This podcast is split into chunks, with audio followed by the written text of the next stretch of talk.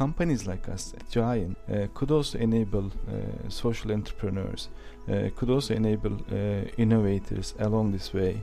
Uh, find smart solutions and also take the burden if necessary. Responsibility is a very good point because it's especially um, in connection with sustainability, it's not always an easy decision to give something up to become more sustainable. We are uh, accepting our role. Uh, we are transforming our business model. Uh, we are transforming our production method. We are transforming our materials uh, we use. Uh, by this way, altogether, accepting our responsibility. And the more participants on the market or whatsoever agree on the minimum standard, yes, the easier it will be to fight any any obstacle that is coming to us, the climate change and all the others too. Inside Impact. Der Podcast mit Wirkung. Welcome back to Inside Impact and welcome to a new episode of our series Sustainability Meets Social Entrepreneurship. My name is Martin. And I am Susan. Hello, also from my side, to this new episode of Inside Impact. And for those of you who are new here, this current episode is part of a podcast cooperation of the Social Entrepreneurship Center and the Competence Center for Sustainability Transformation and Responsibility here at WU Vienna. Today, our two wonderful guests will introduce us to their perspectives and opinions on sustainability. One of our guests is Alpaslan Deliloğlu, CEO and CSO of IKEA Austria. And he discusses, together with Richard Auer Welsbach, organic farmer and forester, visions towards sustainable business practices, sustainable agriculture, and responsibility. The differences and similarities between IKEA's take on sustainability and the approach of Richard Auer Welsbach are paired with interesting insights from their daily businesses and new projects, like, for example, IKEA's Wien Westbahnhof. Furthermore, the discussion will provide insights on the role of public funding, public goods, and many other topics. Enjoy!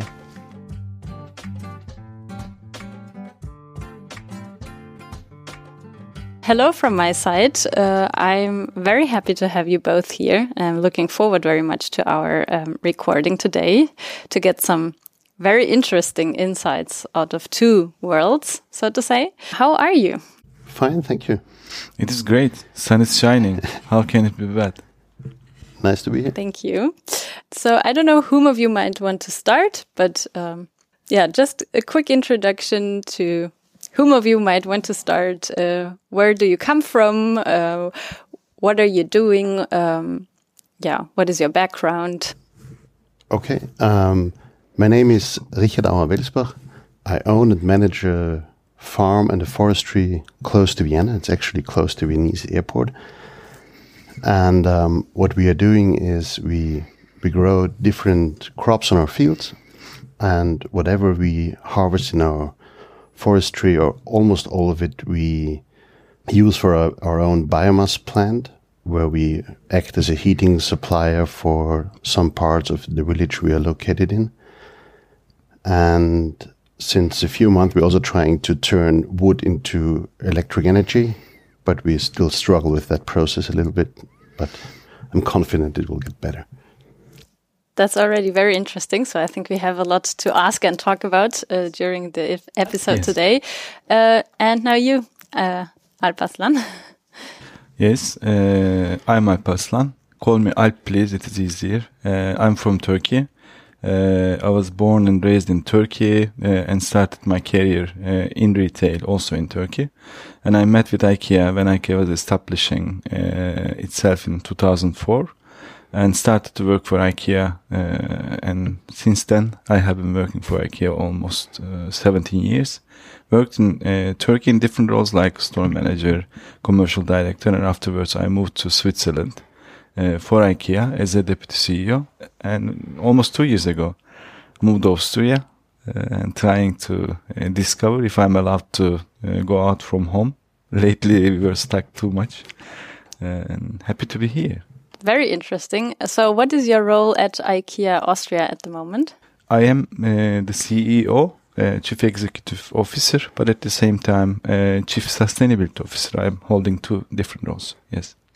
Okay, so I think I just want to step in here and ask you what is um, the idea behind your role? So, you as a CEO and CSO, Chief Sustainability Officer, the two positions in one person.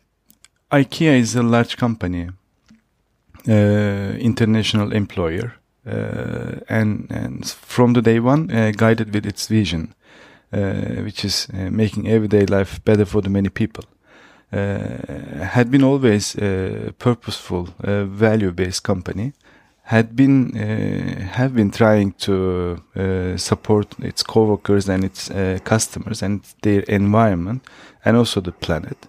Uh, but lately, our planet is under uh, big danger, and and we are all uh, called for an action. We are determined to uh, make movements uh, towards that, and we are all uh, feeling responsible. In all countries or in all IKEA companies, the highest level positions are being also assigned to this task. all country managers in 34 35 different countries are also uh, holding this position in order to uh, serve to uh, goals we set. Uh, we have three uh, big goals as IKEA uh, Uh, along uh, on this uh, direction. number one goal is enabling more than 1 billion people by 2030, enabling and inspiring them for more sustainable life, living more sustainable life. And second one is, as IKEA, uh, to be neutral. Uh, we will uh, neutralize our carbon emission in entire value chain. And also, third goal, we will be making positive impact uh, on people's uh, life in uh, entire value chain, which is from production to retail, quite a big touch. and and on these goals, uh, three of them. We set a lot of tasks assigned to uh, all countries, and I'm one of those uh, ambassadors. Very interesting. So, uh, IKEA actually made it to a uh, executive task to care for sustainability. So, how did you actually get into agriculture and forestry? Um, actually, that was not planned. That happened. Um, my my mother used to manage the farm before I did it. But uh, it was not my intention to become a farmer, actually. That's why I, I started to work for a management consultancy. But then my mother got cancer and pretty seriously, so I had to take over the farm immediately in order to keep it running. It was shortly before the harvesting season started. And um, by doing that, I, I, more and more liked what I was doing maybe because um, I was my own boss at the first time in my life, and um, so I started to like what I'm doing, and then I said, okay, if that's the way it is, I'll become a farmer and I'll stay on the farm and try to develop it a little bit. And uh, I did it a few years in a like it used to be before in a conventional way, and then I, I, I had a chance to expand, and I turned into organic farming which we're doing now for a little bit more than 10 years. It's always funny for me to, to hear from other companies um, that it, it sounds nice you can set a goal and say become sustainable by that and that year. It's for us it's a little bit more difficult because we have in order to to be sustainable we have to reduce what we were harvesting. We have to make a step back and say, okay, I'm saving something for the future and not going for the maximum output right now. Mm. Is it the same with, with your company? Uh, I, I can I can recognize similarities. Uh, in order to be also uh, sustainable, uh, there are a number of things. First of all, the materials we are using. You need to give up on certain materials could be easily reached and could be less costly, and you need to move into other materials could be enormously uh, impactful on uh, costs and you need to invest into producers who are actually finding new materials, uh, new techniques to produce. Uh, we are not the producer, but we are uh, also uh, having produced uh, in that sense, uh, cooperating with developers, cooperating with producers, along the way also cooperating with transporters, not only within our business, but the surroundings, we are trying to be impactful. that means we need to give up on certain certain things to get result. And the customer is, is valuing the things you're doing? We strongly believe actually customers have the lead. Uh, customers have the lead uh, on this direction by uh, choosing right companies, uh, by choosing uh, right products and caring for that. Uh, but for that also we need to, we strongly believe we need to inspire them. We need to help them to learn what is good and what is not. First we need to bring the good and we need to help them to see what is good and how that can be used. Can you, how do you make what you're doing visible for the customers. In my case, I can do farming in organic way. Mm-hmm. Then I get a certain certificate that says um, I'm meeting the standard of organic farming. And if I want to be a little even higher than that, then they go for a certain label, hmm. like Bio Austria or Demeter or, or, you name it, you get it. There's hmm. a lot of them out there. Have you something similar in your business, like a certificate, which defines? Um, yes, uh, uh, starting from uh, the biggest, the, the most used material is wood, right? Uh, in IKEA, we only used FSC uh, certificated wood, which means uh, globally enabling you to track the origin of the wood used uh, and also securing that the uh, not tracking the wood, but that uh, tree is definitely ready to be cut, and afterwards six trees planted. Uh, this is uh, the certificate we follow. But also all other articles, materials we are using, uh, we have different certification systems, including food as well. what we aim by 2030, all materials we are using uh, will be recyclable uh, or reusable. Uh, already today, we went out from one-time used plastics by 2025. We will be out from plastic at all in entire range. Considering our size, it's a massive movement.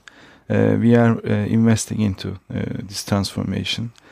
also investing into new ways, new materials, innovating with also producers. For example, bamboo bamboo is one of the fast growing uh, material can replace uh, wood uh, in a healthy way bamboo is growing enormously within our range and also customers were asking how can we inspire them and help them uh, we, we can help them to uh, use bamboo uh, replace bamboo with other wood or we can also help them to see for example we went out from the conventional bulbs we were the first company, I believe, uh, did so. Uh, 100%. We went into 100% LED uh, usage in our range. Whoever shopped with us also helped the world, uh, helped the environment, uh, but also we communicate this in all channels. Why we did this, and we help them to also consider this as a contribution from them to uh, the better world. Uh, one of other area most probably you are also considering uh, in your life waste sourcing right we have a lot of uh, solutions for our customers to help them and also teach them how to do so or better cotton we initiated globally a better cotton movement cotton production using far less water we had to develop this certificate better cotton certificate as IKEA and we are using better cotton 100% in the entire range uh, I guess these are the movements and uh, number of certifications uh, I can give as an example. That are very nice goals, actually. Yeah. Um, especially if you mentioned cotton, I, I, I traveled through Central Asia a few years ago, and I've seen all the cotton fields, and that's really a good example how not sustainable a production can be. Yes. yes. By all the water that is wasted there. Yeah in in an area that's almost a desert mm. to grow a plant that is needs a lot of water. So that's yeah maybe not the right place. I, I think uh, the technique we developed together with uh, partners uh, on this certification, Better Cotton, not only helping uh, to decrease uh, the water usage, uh, but also helping the farmers to produce better quality in a lower cost and and also this makes their uh, life easier and better. And if you, if you can recycle furniture, it's like you become almost a circular economy. Like we in agriculture also try to use everything we Yes. produce and leave it on the field to, to manage the humus content and stuff like that. And can you reuse furniture and make again furniture out of it, out Uh, of the materials? Yes, there are actually a couple of uh, things uh, we need to mention uh, to answer this question. Uh, one uh, option is uh, reusing, uh, for sure. Uh, we introduced new service, resell. Uh, through IKEA, you can resell IKEA furniture.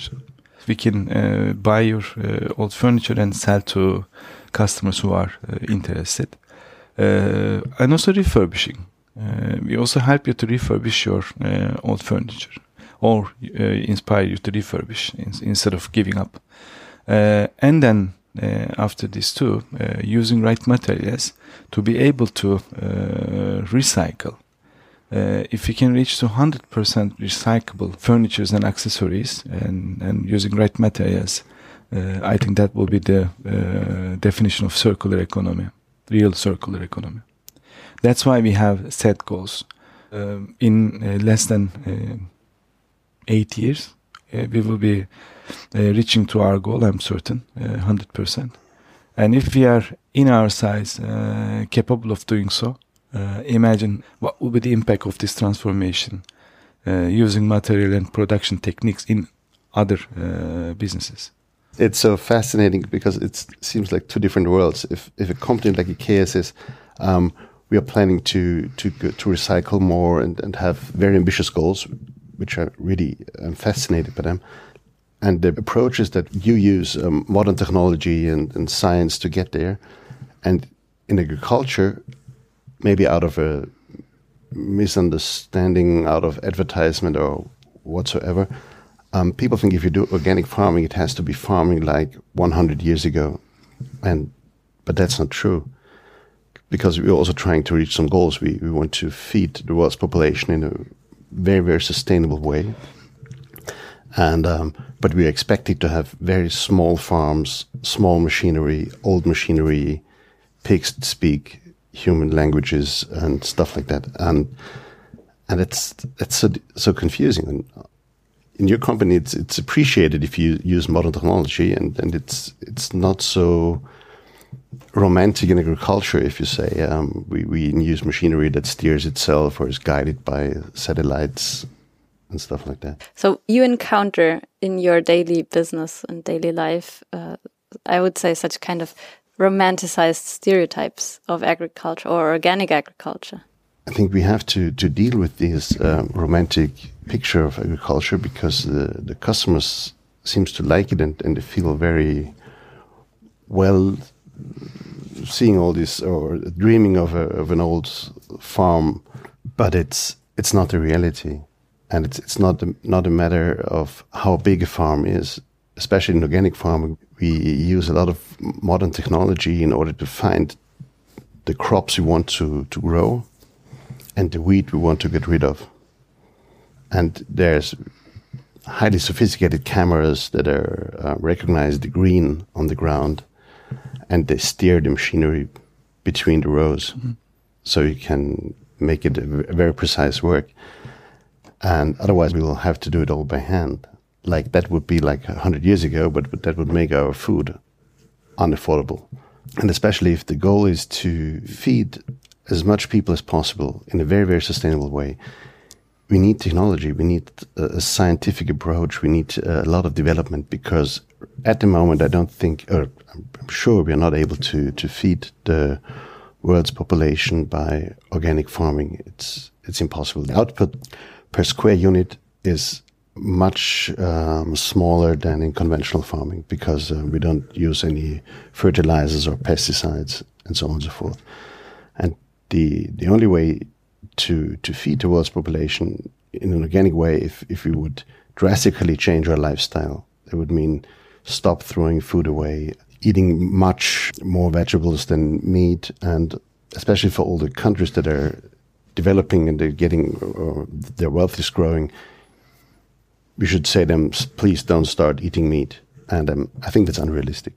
So that's why I think we have a need for, for science and modern technology. That's uh, very interesting to hear. Uh, another question from my side, uh, just to have a picture of your farm in my head. How big is your organic farm actually? the farm, the, the fields um, altogether are about um, 250 football fields. Maybe that's that's easy. So it's 250 hectares we're doing, and um, it's very difficult. How much we're producing depends mainly on the weather and mainly on the rain.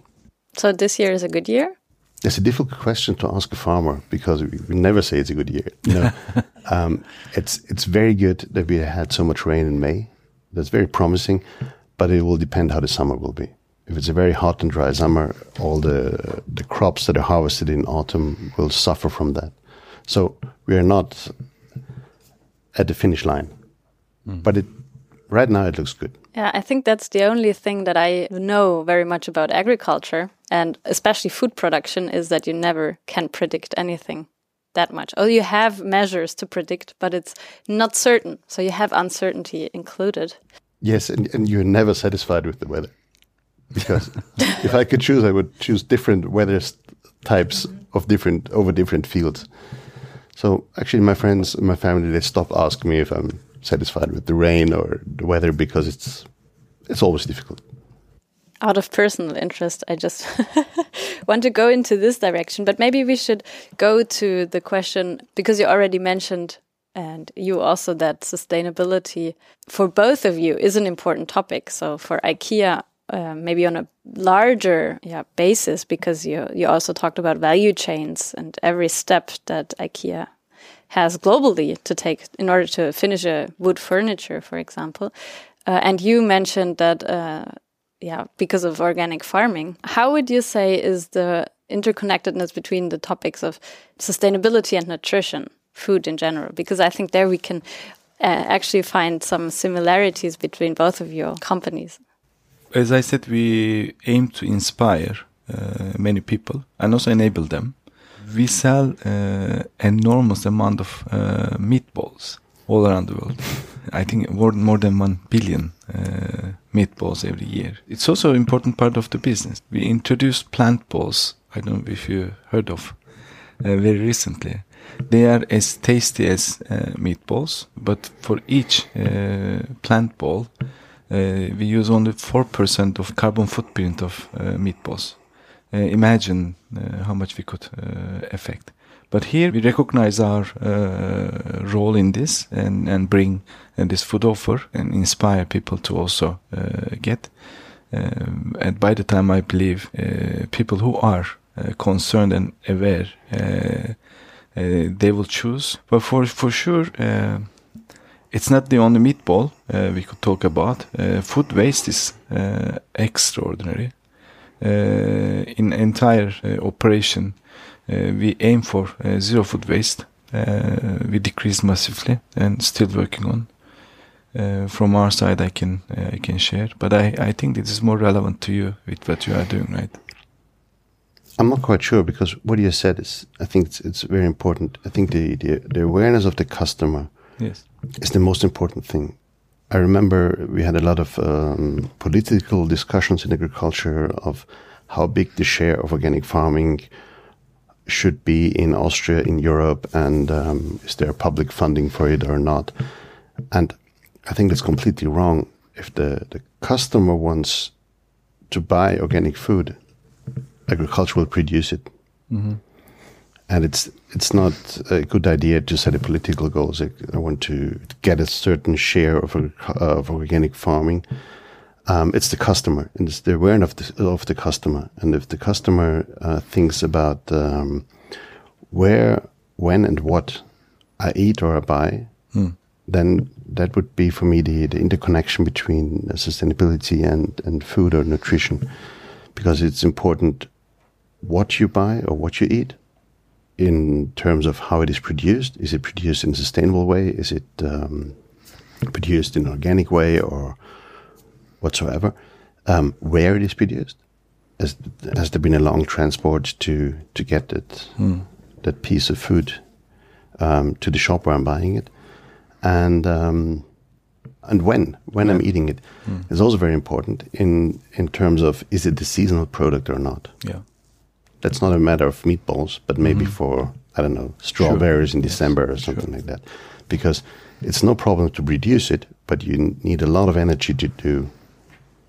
For instance, um, strawberries in December, and that's bad for the carbon footprint. you underlined uh, the importance of uh, meat consumption, where we need to be very aggressive. Uh, of course, uh, choosing right uh, product, uh, when to eat, uh, and from uh, which sources it is uh, sourced, and also for sure securing the, the decreasing the food waste. Uh, but the biggest, uh, most probably trouble is in uh, meat.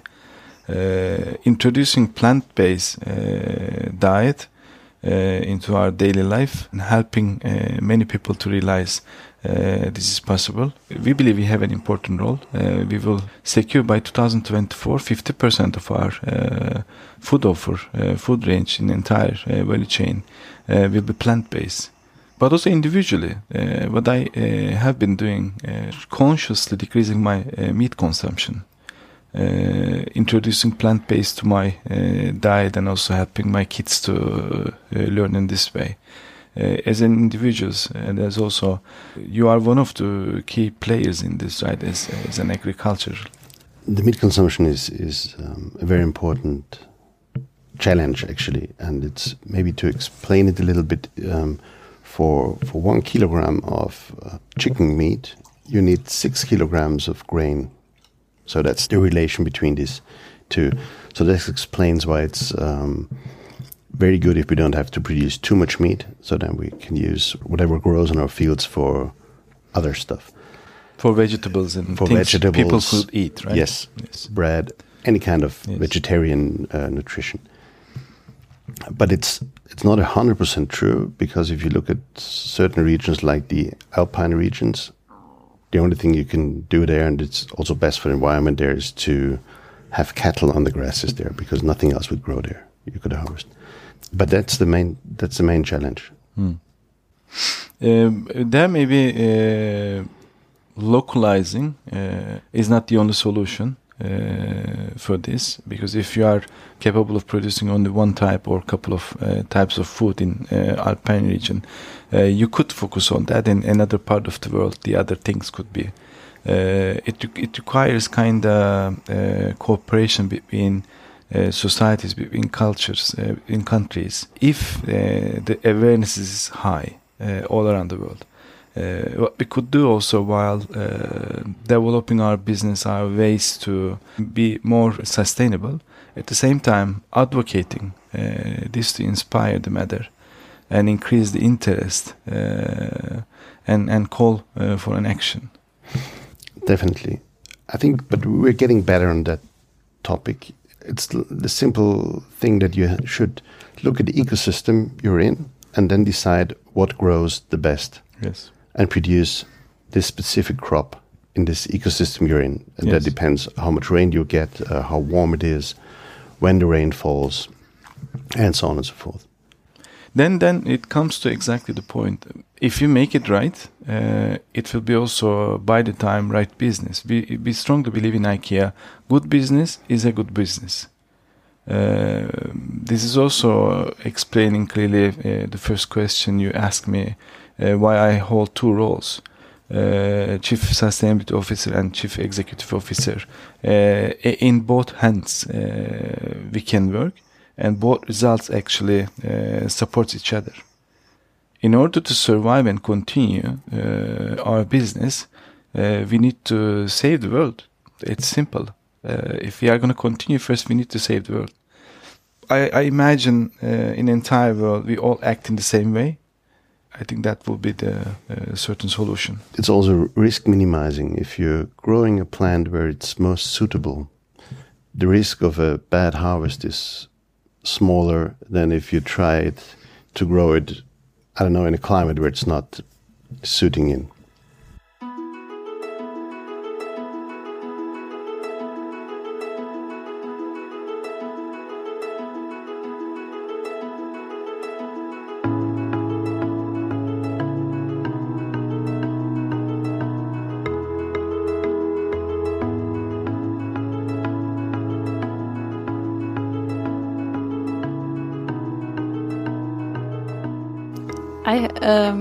Find it very interesting because both of you kind of um, touched very important topics. So you were talking about uh, you as a, of course, large company inspiring and enabling uh, consumers. So I want to touch upon the topic of consumers again, um, just because I think it's very interesting. Uh, also, because we all are consumers. So I am, you are, um, your kids, the students here. So you said you you want to enable and inspire people to live more sustainable, to show them how to to change their lifestyle, and you said um, that the consumer power is very important to also bring change. That the consumer actually needs to to ask for a certain product, an organic food, for example. It sounds contradictory at the first glance, um, but what is your take on that? Uh, how do you see consumer power actually? I think the important thing is, and, and you mentioned it before, that the, the awareness or the enablement of a consumer. If the more a consumer knows about what she or he is buying, the better it is, and the more critical the buying decision is made and that helps to sell products which have a higher approach on sustainability or how they are produced. But it's very difficult to to create that awareness because uh, not everybody is interested in it. From my experience, there's also um, a lot of awareness, but it doesn't translate actually into action. So people know very much about the issues. That's that's very true. We, have got a lot of surveys where I don't know, fifty percent of all customers say would pay more for organic food. But at a supermarket, it's only 10% who are buying it. So there's a big gap between I would do and the reality of doing it.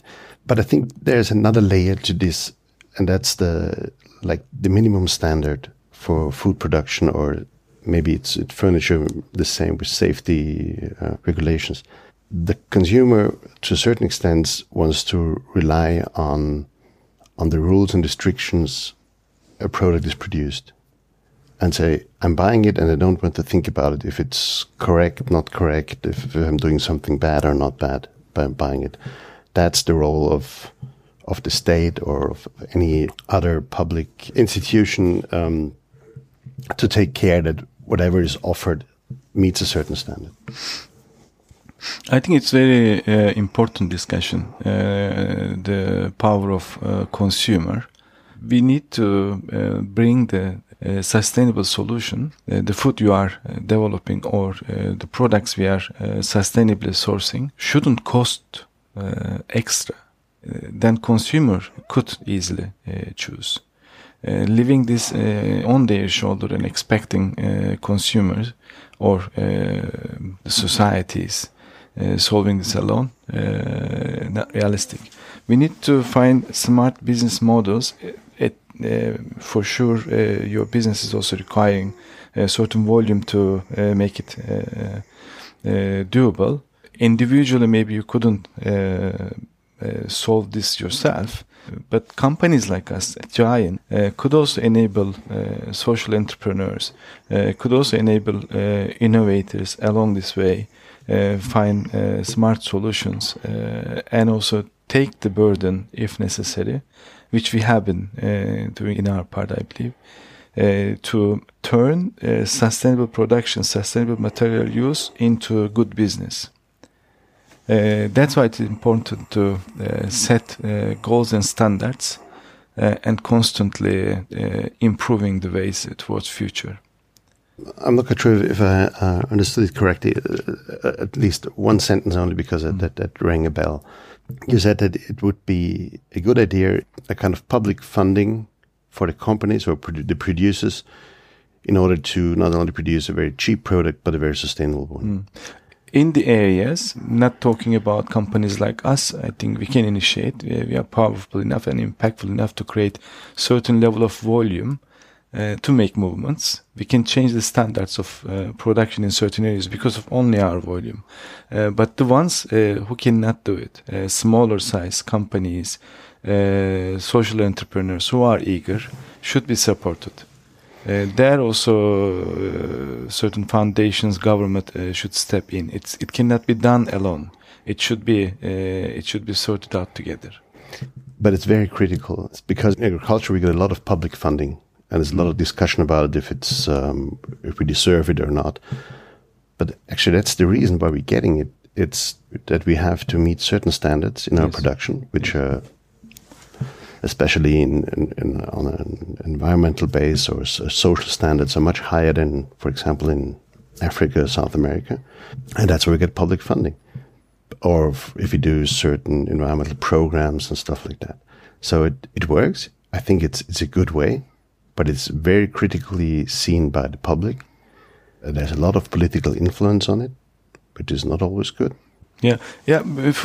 I'm I'm not a farmer. Uh, for sure, many of us does not know the details of uh, farming. Uh, maybe our ancestors were uh, doing what we all forgot.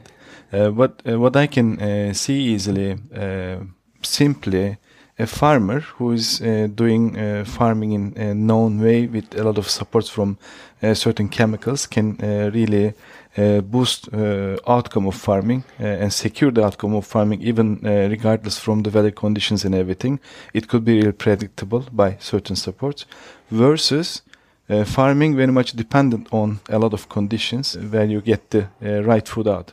But from this way to organic farming there is a journey and it, sh- it should be a business model even the simple farmer could move in uh, but it shouldn't cost them because the, that that uh, farmer's life and and their uh, kids' life, uh, daily life, very much dependent on what they do. Uh, and if we're expecting them, uh, all farmers move from here to there to organic farming and and compromising themselves, their lives. If I simplify in this way, I think it wouldn't be uh, really realistic. That's why I strongly believe, as individual, here we need support. We have to support those people uh, who should move from uh, a certain way to more organic. And again, it shouldn't cost people when they are shopping on the shelf uh, more. I have been lately very, as a father of two, very conscious on what we are eating, and I have been trying to simply buy organic with them. You know, it's also not that easy. Not only the uh, cost we are talking about, it's not offered widely. It's not offered also uh, conveniently. The shop uh, you are every day visiting, uh, not hundred percent uh, entire uh, product range offered in two versions, organic and inorganic. Then you need to go to special shop, uh, which is also not uh, offering the full range uh, what you would need for everyday consumption. Uh, I think there is a long uh, journey there still. I really like this discussion because the first time I can remember that it's not on me to Yeah. uh, defend public spending on agriculture. Yes. Opposite to it, something else is suggesting to do it. So thanks for that. So I'm approaching to this from a business perspective. I know as a business person, in order to reach to a solution, a certain investment needs to be done. Uh, it it has to reach the volume uh, to uh, make it sustainable. but we are getting funding on that way, and also for some other environmental programs which are very very good. Um, it's it's worth discussing about public spending. It's the taxpayers' money that is spent, so it, it has to be uh, very critically looked at. But um, all these programs were doing really good, Very and we see huge effects out of it. Very good. On the other hand, also I know a global mega trend, uh, urbanism. People are moving from outskirts to cities, right? Uh, cities are getting bigger and bigger. Will be bigger and bigger. And who will feed us if it's so? Uh, we need to find smarter, more modern uh, ways with even less input, uh, more output, and better output should uh, be taken. And we all have to invest into this together, if necessary, through our tax money. And I believe that way our tax money will be used in exactly uh, for the right thing. It's also a very um, important thing to look at how much um, of the soil is, is sealed by growing cities, and you cannot move for, for agricultural production to it, and which soils you choose. And it's um, in the public planning of, of urbanism, it's not looked at what the quality of soil do you use for to buy a new shopping center. If I have the choice, I take a bad one. So I keep the good soil for agricultural production Yes. that sounds easy in principle, But in reality, it's very difficult because there's a different village, and they want to have the new IKEA market because a lot of um, employment comes with it, and so on and so forth. Yes. Uh, again, uh, good business is a good business. Uh, if we approach it this way, uh, if we create a good business, good for environment, good for society, for people, it's a good business. Uh, you can get also a good outcome from that business. If we create this sustainable, uh, then at the end circular uh, business models, uh, and if we act together, companies, individuals, governments, opinion makers, decision makers, then we could decide together which soil we should use for what, and how to prioritize. Again and again, it's coming to uh, the point advocating this in all forums.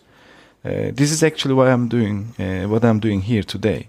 purposefully, we are trying to speak up uh, and also create awarenesses uh, around the world uh, on importance of the topic and also on solutions.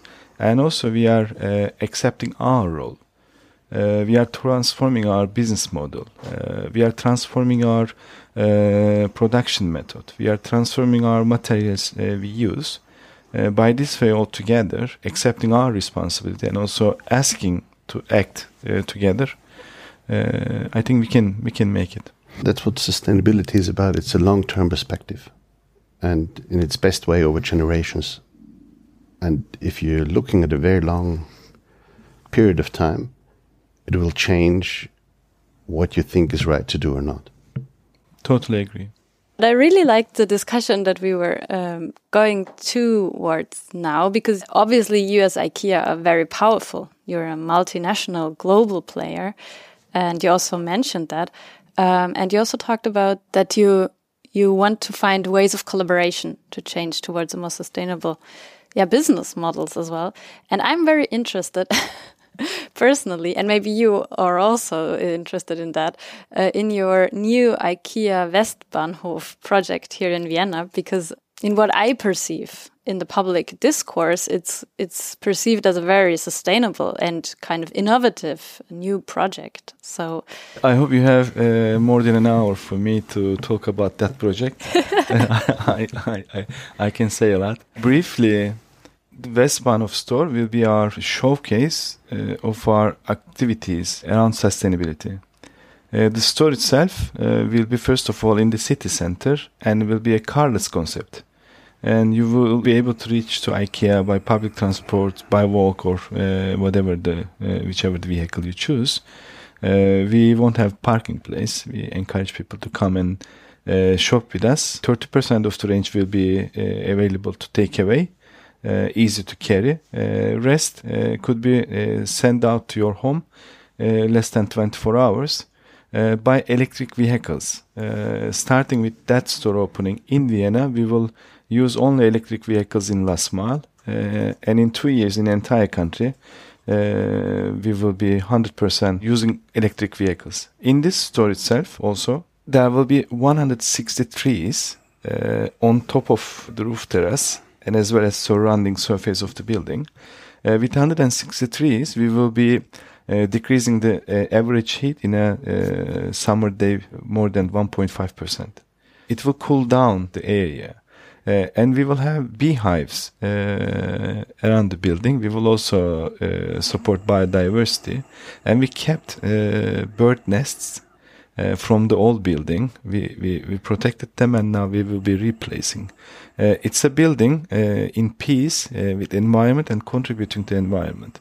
And the construction method we used in the building were certificated with Green Pass, which is certifying the buildings with platinum. Platinum certification from the Green Pass is the highest, and we, we are the first building got that certification globally. And and also construction method, and also the building how we operate. Got another important certification, BREEAM, it is also an international certification, but also how we heat the building, how we cool it down, and how we operate uh, from the day one uh, planned uh, to uh, make it uh, sustainable. And uh, on top of these amazing things, I guess it will be one of the let's say most beautiful building of Vienna. It will look uh, quite innovative. It will look green, uh, and it will be offering uh, a roof terrace with an amazing view of Vienna, uh, and will be open uh, seven days, uh, 24 hours to public. As I guess that will be quite uh, popular in Vienna. And when will it start? End of this summer, end of this End of this August. summer. Soon we will uh, announce the exact opening date. Uh, the beauty is uh, now it's a complementary solution uh, to uh, Total IKEA in uh, Vienna. From wherever you live in Vienna, from your house in half an hour you will be able to reach one of the IKEA stores, or with one click to online shop. Very many interesting things. Also, the Loft Terrace is actually something that uh, I might have a look at in late summer, hopefully late summer this year. Um, but what I'm interested in, so um, I perceive the project as a outstanding new way of introducing an IKEA into the city. But what I would like to know is it just only one flagship project that you do, or will this spread to the IKEA Uh, business align with this uh, uh, mega trend urbanization. Uh, people are moving into city centers and also leaving car cars then uh, less and less people having cars. And it should be uh, for sure uh, different ways to uh, be more accessible. We have been working on that uh, all uh, around the world in different countries uh, in megacities uh, we have been testing different solutions uh, so far, the most innovative uh, solution we developed in IKEA is here in Vienna, uh, Westbahnhof. Uh, the the beauty of the uh, solution is, although it's in city center, uh, it sounds like a small store. Compare its size to current concept, it is not compromising. Uh, from what we offer in any IKEA stores, you would uh, find almost same amount of uh, range and even uh, more inspiration and easy access. If it works in the way we uh, plan, in next store we will develop even further. Uh, this is how we work. Uh, this is the most innovative and sustainable solution so far. Uh, we opened, we learned from uh, previous experience and built on in the next uh, concept. Uh, this is quite innovative though, uh, with this whole trees and uh, how it is constructed. And, i- and already inspiring next stores in IKEA. In Denmark, uh, we are opening in Copenhagen, very similar uh, concept. Uh, looks like we are not uh, inspiring ourselves only. Uh, this has created quite a big uh, news around Austria and Europe. I have been seeing similar trials in, in different businesses, different companies, which is also making me quite proud and happy. Just think of uh, one building itself uh, can help to decrease uh, the heat 1.5% in an average summer day. Imagine uh, this one multiplied to uh, hundreds. Uh, how would be the city's contribution to warming, right? By even this way, you can massively downsize warming. Why not all around? Even uh, hope municipalities uh, will be encouraging uh, the current buildings to transform to this type of solutions. It's very exciting. And I like the the car free concept of it. I know it's cheaper to, to build parking lots around a shop. That's clear. But it would be much better to create parking facilities underneath the building or on top of a building because it will save a lot of soil. Definitely, I think here I should explain uh, what what is the difference for us um, having a store with parking place and without. For sure, if you have the parking place and if the customers are uh, bringing the goods uh, to their home themselves, it is uh, great, and also it is not requiring massive distribution network uh, afterwards. But if you are opening stores in the city center without a warehouse, without also solution that customer would bring uh, products to home themselves, we need to create alternative solution, uh, big distribution centers. Uh, for sure, as an investment, it's also huge. But more important, uh, how can we decrease our carbon emission in this activity?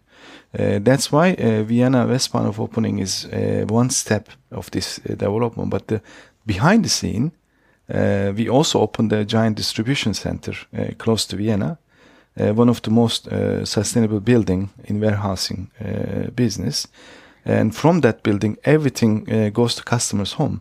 Uh, will be delivered with electric vehicles. Also, we bought uh, electric trucks and now testing. And in August, we will be able to uh, send home with them. Uh, this is requiring transformation in entire value chain, not only in the store. But it's easier if you have everything on the central point than, Definitely, yeah. than definitely. in different shops. Yeah, definitely, and uh, and it means uh, less less handling. Handling in uh, is a terminology uh, used in this uh, business, uh, from uh, producers to uh, consumers' home. How many times uh, that product had to uh, stop uh, and and handled by a certain level of operation.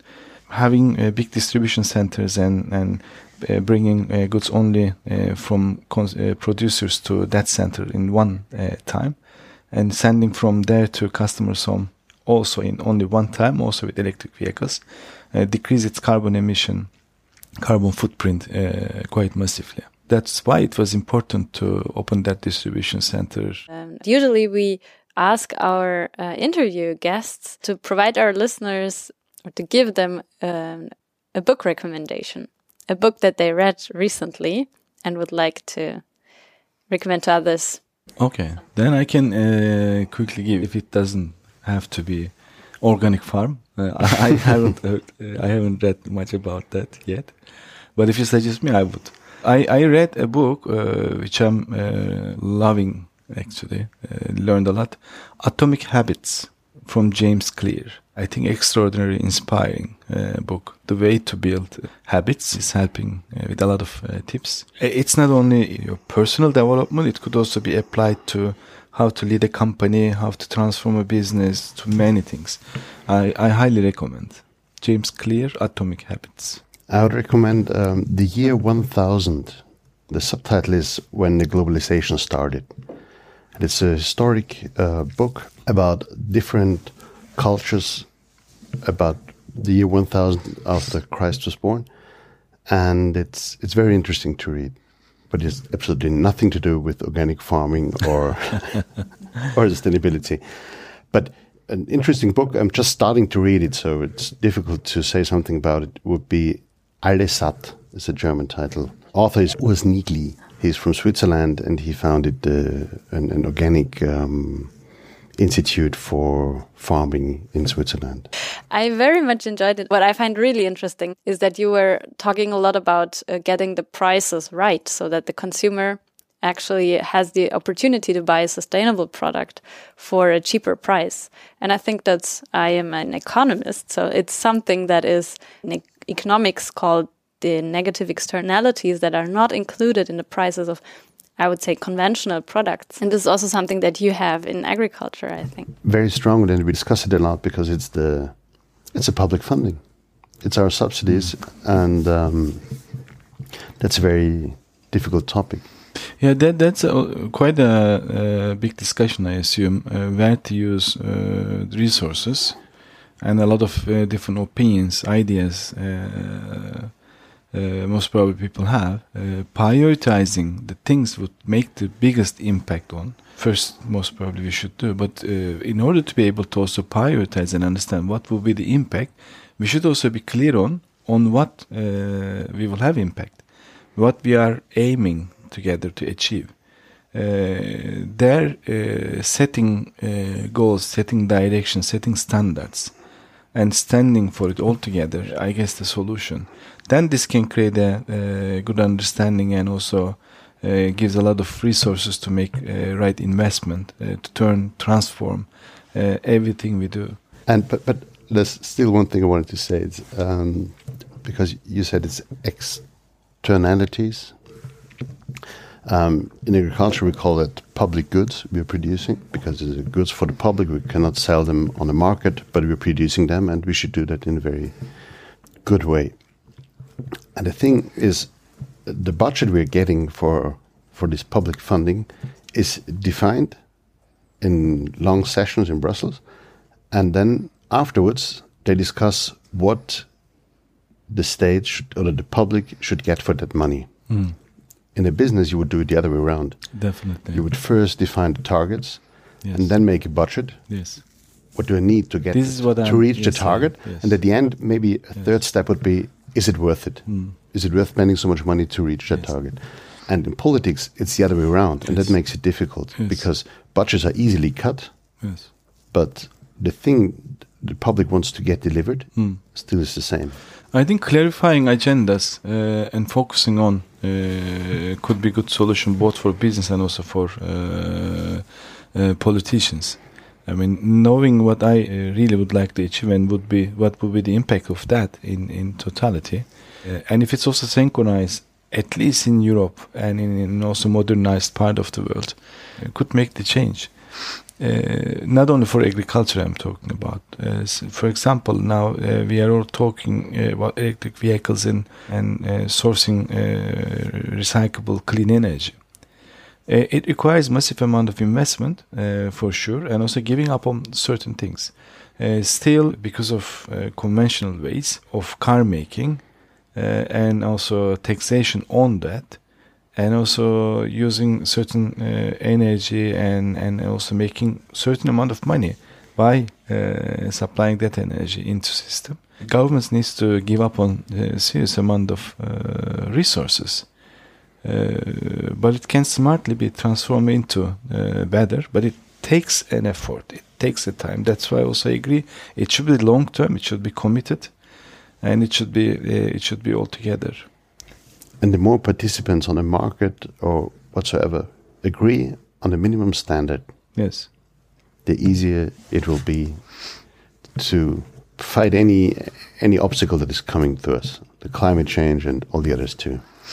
So I think, yeah, obviously we could talk a lot more, but uh, thank you for being here. I enjoyed it very much. Thank you very much for the invitation. It's a pleasure.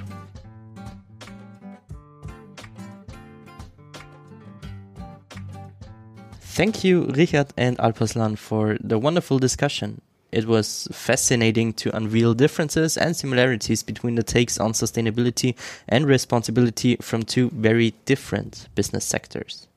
Among others, we will put a strong focus on the SDG 5 in the next episode.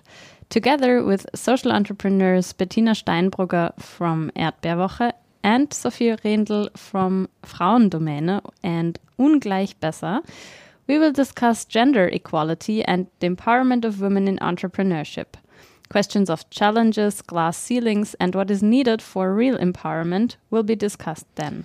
And until then, as always, take a look at our Instagram channel, Inside Impact underscore, or if you want to get in touch with us, you can also send us an email, of course, to insideimpact at wu.ac.at. And if you like Inside Impact, feel free to give us a review on your favorite podcast platform and tell your friends about it. See you next week. All the best from the Inside Impact team. See you soon.